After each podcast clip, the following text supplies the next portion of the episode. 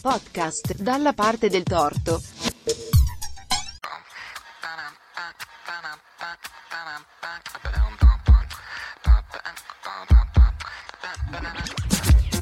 Il ragno penna, i fili intrecciati della storia di Adriana Paolini.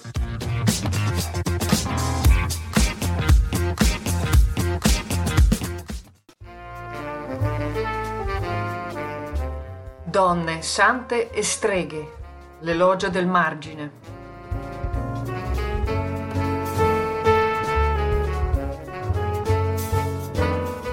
Al nome di Dio, io, bellezze de Angelo Ursini de Colle Vecio, faccio mano propria questa carta e vi dirò tutte le mie colpe che so stata e so fattucchiera e lo farò per farmi perdonare degli grandi mali che hai fatto e me moro de dolore. E mo non guardate all'ignoranza dello scrivere. Dico poi come siamo uno numero grande e tutte siamo sotto alle nostre patrone, cioè alle maestre, e so vinte più scolare per patrona. Quando che sono stata patrona io, tutte le streghe le ho fatte fare a mio modo e ho insegnato la stregoneria a tante femmine che non mi porria mai dare conto per quante sono. Come che chi impara la lettera se dà il principio dello leggere e dello scrivere e poi se seguita, secondo l'inclinazione d'ognuno, chi ha uno modo, chi ha un altro. Ma non si vede mai la conclusione, l'ufonno. Quante più cose cerchi di imparare che prima manco ne tenevi sentimento. E più vai avanti, più vuoi ire e non ti accontenti. Così è la strearia.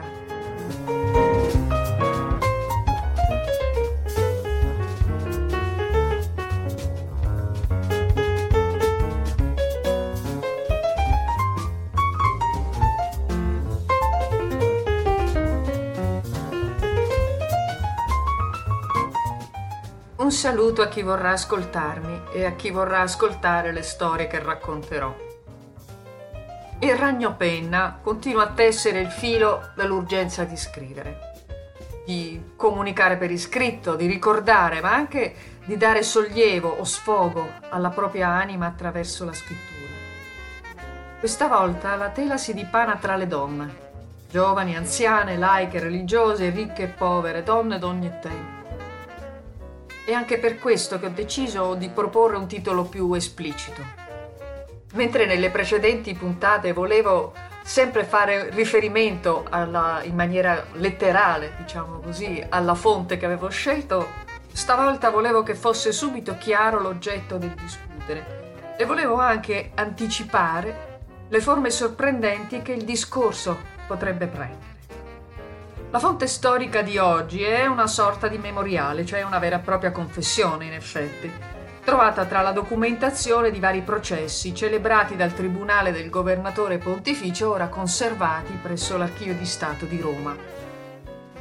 Ho scelto un brano e l'ho in parte rielaborato per renderlo più ascoltabile. Ho scelto un brano da un testo contenuto in un fascicolo di sole otto facciate che troviamo all'interno di un processo per stregoneria contro una donna, bellezze di Agnolo Ussini, appunto, di Colle Vecchio, nel territorio della Sabina, nel Lazio. Eh, un processo che si tenne a Fiano Laziale nel 1527 o forse nel 1528. Non è possibile essere più precisi. Per ottenere clemenza, Bellezze decide di confessare i suoi peccati, anche se dopo aver consegnato il memoriale al giudice sappiamo che si uccide senza attendere l'esito del giudizio. In quello scritto lei racconta la sua vita, come è diventata strega, di come praticò la strearia, cioè la stregoneria. Racconta anche di un librone nel quale lo possiamo immaginare, perché lei non ne parla nel dettaglio. Sicuramente avrà raccolto delle ricette, malocchio, caratteristiche delle erbe che poi avrà usato per delle pozioni o delle tisane con effetti particolari. È un libro che ha prestato a tutti in paese, lei dice, a maestri, dottori, preti, e al giudice scrive Eppure a voi lo posso prestare quando volite. Il passaggio che ho deciso di leggervi racconta di uno stato che interessa molto anche a me, cioè il desiderio di conoscenza, di andare oltre. Bellezza ne parla per spiegare eh, il sentimento nei confronti della stregoneria, di quando è stata introdotta la stregheria da una strega più anziana, ma usa, guarda caso, l'esempio dell'apprendimento del leggere e dello scrivere. Si comincia con l'imparare e più si va avanti e più si vuole sapere, perché si arriva a conoscere ciò di cui nemmeno si sospettava l'esistenza, che non si pensava potesse essere così importante per la nostra vita. E non è questo uno dei fili del ragno penna? L'essere consapevoli dell'importanza della conoscenza per la nostra stessa vita, per la qualità della nostra stessa vita.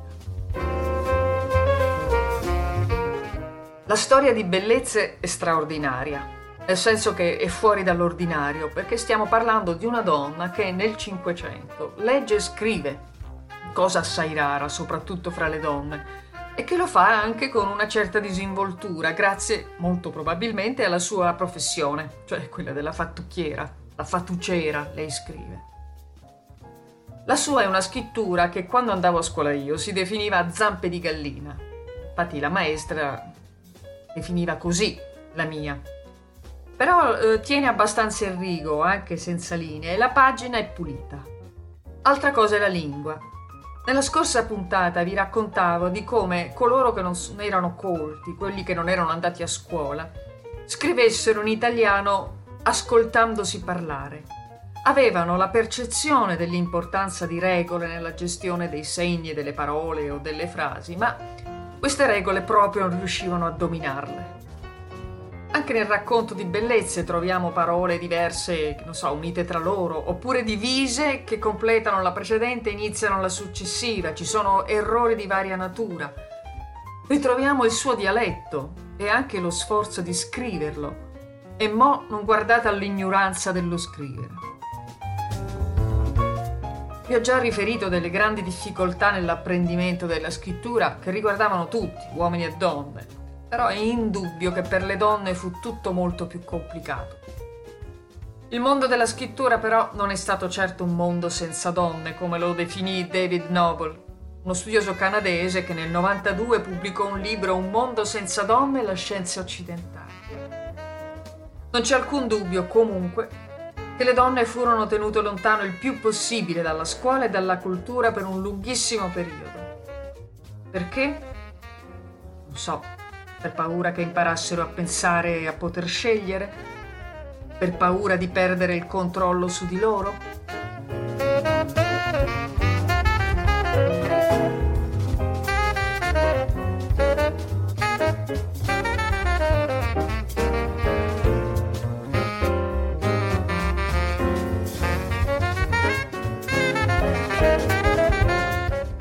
Francesco da Barberino, notaio e poeta toscano dell'inizio del XIV secolo, scrisse un'operetta dal titolo Reggimento e costumi di donna. Nel primo libro individua e descrive delle categorie di donne che cui permettere o meno l'apprendimento della scrittura. Scrive mi pare che convenga che la donna cominci a leggere e a scrivere a seconda del suo stato. Ecco quindi che mi pare chiaro che tutto dipenda dalla nascita e dal censo della famiglia. Se ella sarà figlia di marchese, di duca, conte o di un altro simile barone, potrà tenersi agli detti costumi, ma può indugiare a cominciare a leggere e scrivere e sarebbe da biasimare se facesse di più di quanto al suo grado convenga. Quindi, una ragazza che appartenga a una famiglia aristocratica potrà avvicinarsi alla lettura e alla scrittura, ma senza esagerare. Quanto basta?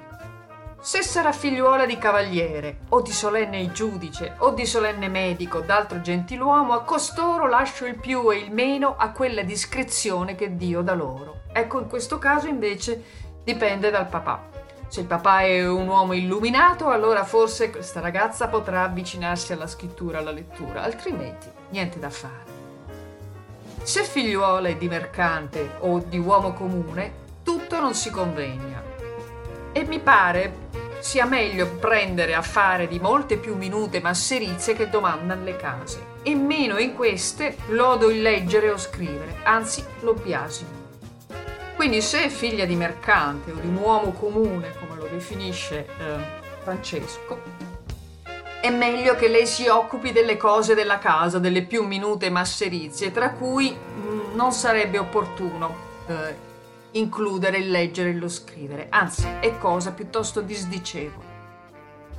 Se figliuola sarà di minore uomo, lavoratore di terra o d'altri similianti, imprenda bene a cucire, a filare e a cuocer meglio e masserizie a fare, e come ancella sostenga per casa fatica e briga al condur la famiglia. Naturalmente, se stiamo parlando di uomini che appartengono alla ceti più bassi, sono lavoratori della terra o operai, eh, lasci perdere qualsiasi eh, velleità di imparare a leggere e scrivere. Il suo destino è quello di lavorare in casa e anche duramente. Leon Battista Alberti, umanista e architetto del Quattrocento, scriveva così delle donne. Le femmine quasi tutte si vedono timide da natura, molle, tarde e per questo più utili a custodire le cose. Bisogna dire che questo però non era valido per le scritture di casa che lui custodiva sotto chiave, perché le carte devono essere conservate dagli uomini e le donne non le devono non soltanto leggere, ma nemmeno vedere. Anche sui libri di famiglia, che erano libri in cui veniva annotato tutto ciò che riguardava la famiglia, appunto dalle spese agli eventi, matrimoni, funerali, a fatti ritenuti importanti, erano tenuti a scrivere solo gli uomini di casa. E ci sono rarissime eccezioni di donne che scrivono al posto dei loro mariti, ma solo perché questi erano deceduti nel frattempo. Dunque erano poche le donne, privilegiate per censo e per nascita, che potevano accedere allo studio, ma soltanto perché questo poteva essere uno strumento per l'abbellimento dell'anima. Quindi di fronte a casi di ingegno femminile lo stupore era davvero genuino ed era altrettanto genuino anche lo sdegno di vedere delle donne che scrivevano per mestiere. Pensiamo alle donne che in pieno Trecento scrivevano, scrivevano libri per l'università. Quando la grande affluenza di studenti portò chiunque con diversi esiti, non necessariamente eccellenti, a copiare i libri richiesti. Abbiamo testimonianze di chi si stupiva che nei libri scritti da donne non ci fossero errori, oppure al contrario per esempio questa è una testimonianza dell'umanista Poggio Bracciolini, che certi libri erano così scorretti che, dice lui, sembravano scritti da donna. C'era per esempio l'assoluto divieto di far entrare nelle biblioteche dei frati domenicani libri scritti da monache o altre donne. Purché tacessero il più possibile, il tema del silenzio è ricorrente, lo vedrete perché ci tornerò, alle donne era consentito avere per le mani dei libretti eh, di vite dei santi, cosiddetti libri di, edu- di opere di edificazione. Questo anche perché potevano, eh, a loro era affidata la cura della famiglia, la cura dei bambini, la cura morale e religiosa dei bambini. Quindi da questi libretti apprendevano il minimo indispensabile per introdurre i propri figli alla, alla fede e alla religione ma alle donne dovevano essere insegnati i lavori donneschi. Quindi immaginiamo quali potessero essere le reazioni davanti a donne che andavano oltre i loro doveri, facendosi portare dalla curiosità a leggere e scrivere di materie quasi proibite, possiamo definirle così, letteratura, filosofia,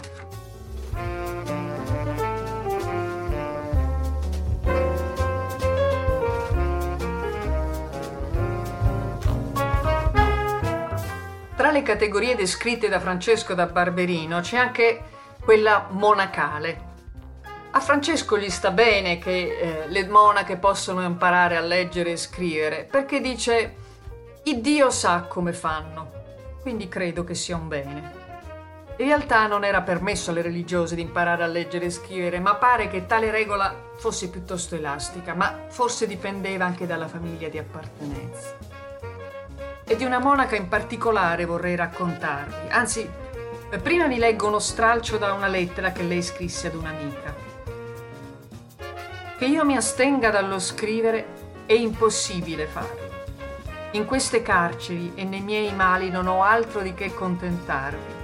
Se non avessi questo trattenimento sarei già morto. I medici dicono che le malattie si curano solo con rimedi contrari, ma pare che sia diverso per me, perché solo una penna temperata, cioè con una punta ben fatta, ha valore di temperare le mie pene. Questo brevissimo testo viene da una lettera che Arcangela Tarabotti scrisse all'amica Betta Polani. Arcangela Tarabotti, al secolo la nobile Elena Cassandra Tarabotti, nacque nel 1604 a Venezia. Fin dalla nascita aveva una pronunciata zoppia e si capì subito che difficilmente avrebbe contratto un matrimonio di interesse. Allora, a 13 anni, fu obbligata dal padre ad entrare nel convento veneziano di Sant'Anna in Castello. Questa imposizione, questa esperienza, le ispirarono a vent'anni l'opera La tirannia paterna, eh, che circolò in forma di copie manoscritte. Fu poi pubblicato dopo la sua morte con il titolo La semplicità ingannata. Era un'opera, come potete immaginare, che condannava le monocazioni forzate e rivendicava la dignità femminile anche in merito ad una più adeguata istruzione. L'argomento turbò tanto l'ordine pubblico che l'opera fu posta all'indice dei libri proibiti.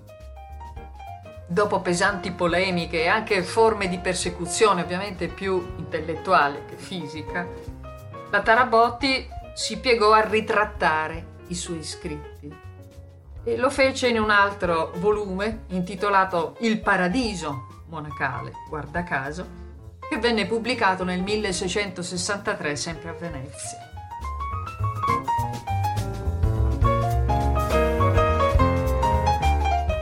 Ancora dal Seicento arrivano storie e testimonianze di altre donne la cui urgenza di scrittura era dettata da questione di vita o di morte. Si tratta di alcune mistiche donne che avevano, donne che erano laiche o religiose, che avevano una fede così profonda da non riuscire a dedicarsi ad altro ed erano talmente concentrate su Dio da avere sogni e visioni sacre. E costoro erano costrette a riportare per iscritti i loro sogni e le loro visioni per essere controllate dai loro confessori e a volte però non erano capaci di scrivere, partivano, diciamo, analfabete e imparavano a scrivere nel momento in cui lo facevano. Abbiamo scritture insicure, piene di errori, di macchie di inchiostro, che sono proprio la prova che ciò che hanno fatto l'hanno imparato da sole non sotto la guida di un maestro. Tra le storie ho scelto quella di Veronica Giuliani di Città di Castello in Umbria, che visse tra la fine del Seicento e i primi decenni del secolo successivo. Lei fu una di quelle che fu costretta a imparare a scrivere. Ogni volta che aveva una visione doveva subito descriverla in una specie di diario, perché solo la scrittura avrebbe dimostrato che quello che aveva visto, che lei diceva di aver visto, era vero Vedete che torna di nuovo la convinzione che alla verità deve, dovesse corrispondere solo la parola scritta. Ogni notte, racconta lei stessa, era costretta a scrivere e lo faceva, scrive così, più con le lacrime che con l'inchiostro, perché era analfabeta e aveva dovuto imparare a scrivere scrivendo. In 30 anni scrisse 22.000 pagine. Il confessore Ogni mattina ritirava il fascicolo sul quale le aveva scritto e gliene dava uno nuovo. Lei non poté mai rileggere eh, il, ciò che aveva scritto, il frutto delle sue sofferenze. Eh, scrisse però di averlo sognato poco prima di morire, di aver fatto un sogno molto inquietante, un incubo in cui vedeva la montagna di carta accumulata.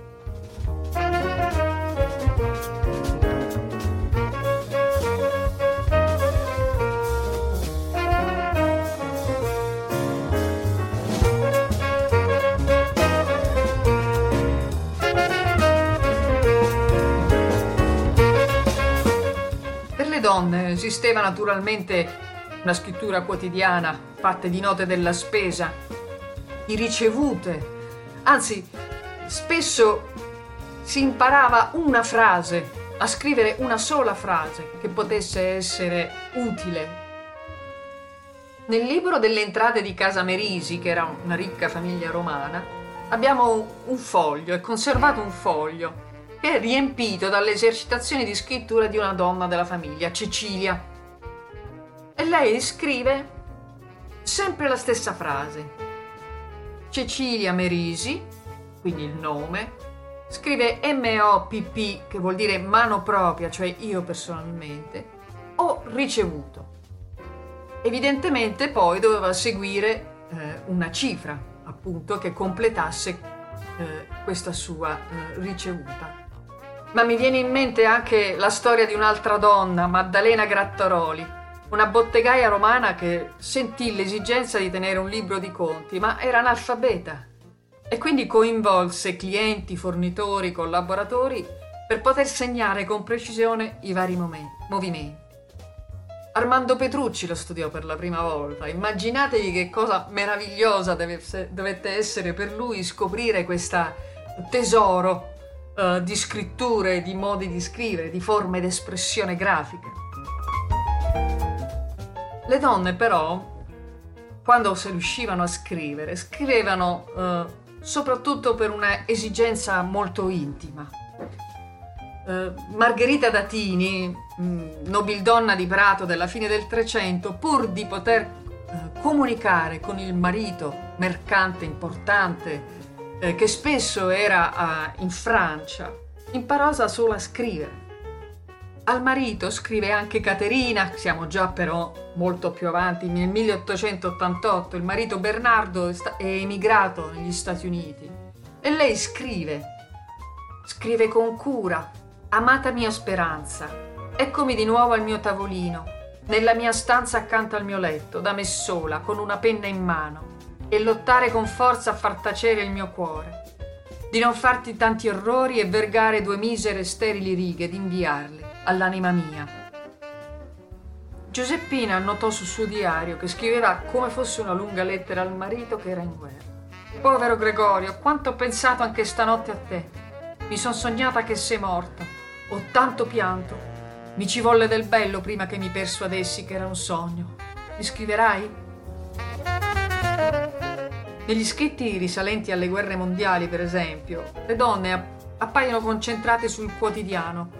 Uh, non usano mai toni retorici e preferiscono parlare della famiglia, del loro paese, degli stranieri che lo avevano invaso. Lo fanno mettendosi al margine, lasciando al centro dell'attenzione gli altri di cui forse sentivano la mancanza o nei confronti dei quali sentivano la preoccupazione. Scrive Adelia, sempre alla ricerca di cibo per nutrire i suoi sei figli mentre il marito è al fronte. Vogliono far guerra a me, vigliacchi, ma sarò capace di combattere.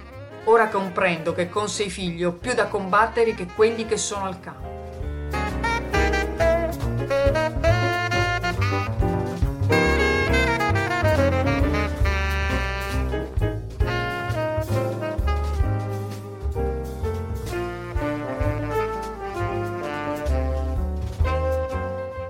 Nell'Ottocento comincia ad andare di moda per le ragazze l'uso del diario. Ma attenzione, non erano scritture nascoste, private, confidenze. I diari delle ragazze venivano sempre letti e controllati, nella migliore delle ipotesi dalle madri, a volte anche dal confessore. Erano diari che raccontavano le giornate in attesa del matrimonio oppure del momento in cui sarebbero entrate in convento dipendeva da quale fosse il destino che i genitori avevano scelto per le proprie figlie. Non tutte trovavano piacevole tenere un quaderno. Caterina scrive: Quanto pesa questo diario? Mi scoccia, ma proprio tanto. Anche se dopo qualche pagina annota. La carta. Ecco il miglior confidente di tutti. Felici e infelici, quando non sanno a chi espandere il loro cuore, scrivono. Una ragazza francese di nome René che amava scrivere storie e che non aveva molta voglia di sposarsi scrive Se non temessi la solitudine mi darei per zitella e andrei in un piccolo eremo con i miei libri, la penna e tutte le idee del mio cervello. Se proprio volevano andare a scuola, le ragazze dovevano frequentare classi rette da maestre e organizzate in monasteri e conventi, ma questo è possibile solo dal Settecento perché fino ad allora erano state rigorosamente escluse dall'istruzione, lo abbiamo già detto. In queste scuole imparavano il compitare e leggere, lo scrivere, la cognizione dei numeri e il rilevarli, ma soprattutto i famosi lavori donneschi, e cioè cucire, far calzette, borse, pizzi, ricamare e altre manifatture. Veniva insegnata loro anche la modestia.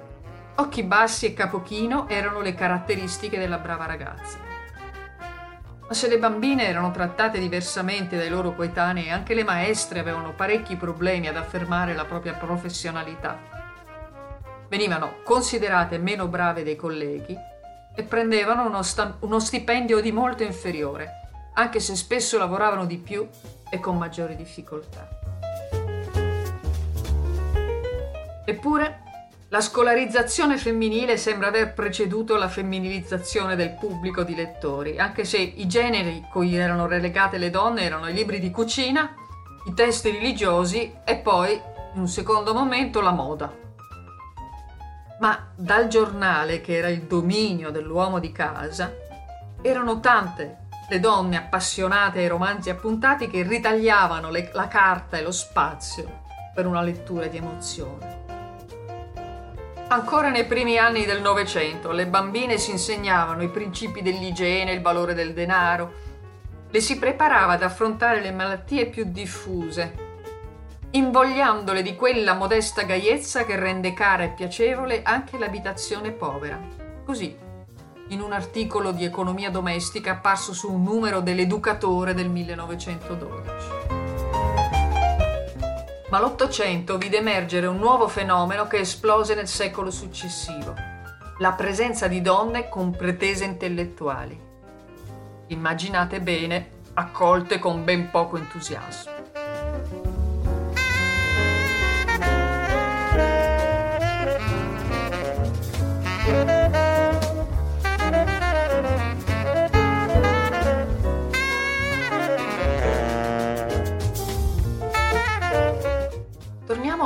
Su una storia delle donne, di certe particolari donne, la cui colpa è stata di volersi opporre a costrizioni che erano state imposte loro e che per questo vennero imprigionate, perseguitate, processate, messe a rogo, perché eretiche, ma anche streghe come bellezze, con cui abbiamo iniziato questa conversazione. Ma soprattutto perché erano donne che non obbedivano all'ordine del silenzio. In una parola erano diverse in un bel libricino tanto sottile quanto intenso, che è quello di Marina Benedetti, che si intitola Condannate al silenzio, le eretiche medievali. Ho letto di Giovanna d'Arco, Guglielmo la Boema e di Margherita da Trento, detto la Bella, che fu accanto all'eretico Dolcino. E attenzione, non è certo lei che si autodefinisce così, la Bella, ma così è detta nelle fonti, sottintendendo in questa maniera, cioè mettendo in evidenza la sua avvenenza come fosse più probabilmente l'amante di Dolcino e non come invece era la sua compagna di predicazione di lotta. Il silenzio di cui si racconta in questo libretto è quello imposto alle donne, cui venne vietato di parlare della loro vita e della loro religiosità. Le eretiche del Medioevo sono messe a tacere sia perché sono donne, sia perché sono religiose. Molte si misero in strada nel senso letterale del termine, eh, per affrontare una vita on the road, come dice la Benedetti, pur di predicare la religiosità, che ritenevano l'esigenza più forte, vitale, quella che si esprimeva con semplicità, con l'esempio di una vita votata alla ricerca di Dio, alla conoscenza e alla comprensione dell'insegnamento di Cristo. Quindi sceglievano di essere consapevolmente esposte alla minaccia di una società che non accettava che le donne potessero insegnare, parlare a molti, indicare un diverso cammino di spiritualità. Ma come scrive Marina Benedetti, tacere non significa non esistere. Queste donne in alcune fonti sono state definite donnicciuole cariche di peccati, ridimensionate negli aggettivi, silenziate e definite in modo negativo. L'abbiamo già detto, dobbiamo ricordarci che spesso è più importante ciò che non è scritto o detto, perché forse è stato volutamente cancellato. Il silenzio diventa spesso oblio della memoria, ma anche oblio del presente, di alcuni aspetti del presente. Quindi ciò che non c'è nelle fonti è importante, è importante tanto quanto, in alcuni casi di più, di ciò che è scritto. Quindi siamo accompagnati a riflettere su una steria di donne colpevoli di volersi ribellare a delle costrizioni imposte da una società maschilista e opportunista. Scrive Marina Benedetti. Esito di tale millenaria imposizione del silenzio e l'espressione orale, stai zitta. E per quel che riguarda la scrittura, come si applica tale imperativo? Al silenzio delle donne si aggiunge un silenzio sulle donne, che peraltro parlano, predicano, di certo non stanno zitte.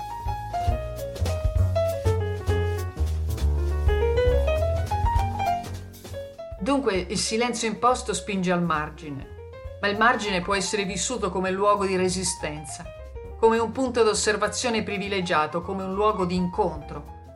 E potete rendervi conto che sia una constatazione che vale anche ora, per tutti, non solo per le donne, ma soprattutto per le donne.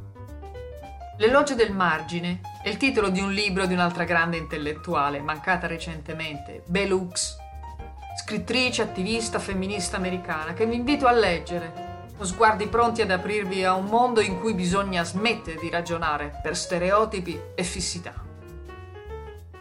Ma saper riconoscere l'operato di una donna è tuttora sempre molto difficile, e lo è per le donne e per gli uomini. Ricordo ad esempio i titoli dei giornali sui premi Nobel del 2020. Le scienziate vincitrici del Nobel per la chimica erano diventate Thelma e Louise. Quella per la fisica era soprattutto una madre e per la letteratura erano in lizza Murakami o una donna. E vinse una donna, Louise Gluck. Per spiegare questo fenomeno generalmente si indicano vaghe motivazioni culturali, forse derivati da questioni psicologiche, insicurezza, complessi di inferiorità, eccetera, eccetera, mescolate ai tradizionali stereotipi di genere in cui cadono anche i migliori e le cui radici abbiamo raccontato un poco oggi. A questi motivi si può aggiungere un'abitudine, quasi una tentazione a limitare le donne in ruoli, in primis quello materno, che si ritiene impediscano il successo in altri ambiti, per esempio nello studio. Di nuovo, ancora oggi bambine e ragazze fanno più fatica dei loro coetanei ad accedere agli studi. La situazione è molto pesante nei paesi in via di sviluppo, come si suole definirli, ma anche nel civilizzato Occidente si comincia a percepire una certa preoccupazione rispetto alle discriminazioni che le ragazze subiscono quando le famiglie più povere si trovano di fronte alla scelta di far loro proseguire gli studi. Di nuovo, e ancora, le donne devono combattere per avere accesso alla conoscenza e quando ci arrivano devono lottare per vedersi riconosciuti. E allora forse è cosa buona raccontare dei documenti del Cinquecento così come dei diari delle donne del Novecento, delle lettere delle monache del Seicento, i cui pensieri spesso prendevano corpo anche in segni maldestri, con sgrammaticature e macchie d'inchiostro. Quell'incertezza, quegli errori assomigliano più a delle medaglie al valore che non a una scarsa perizia da condannare sono piuttosto degli esempi da seguire e delle storie da continuare a raccontare.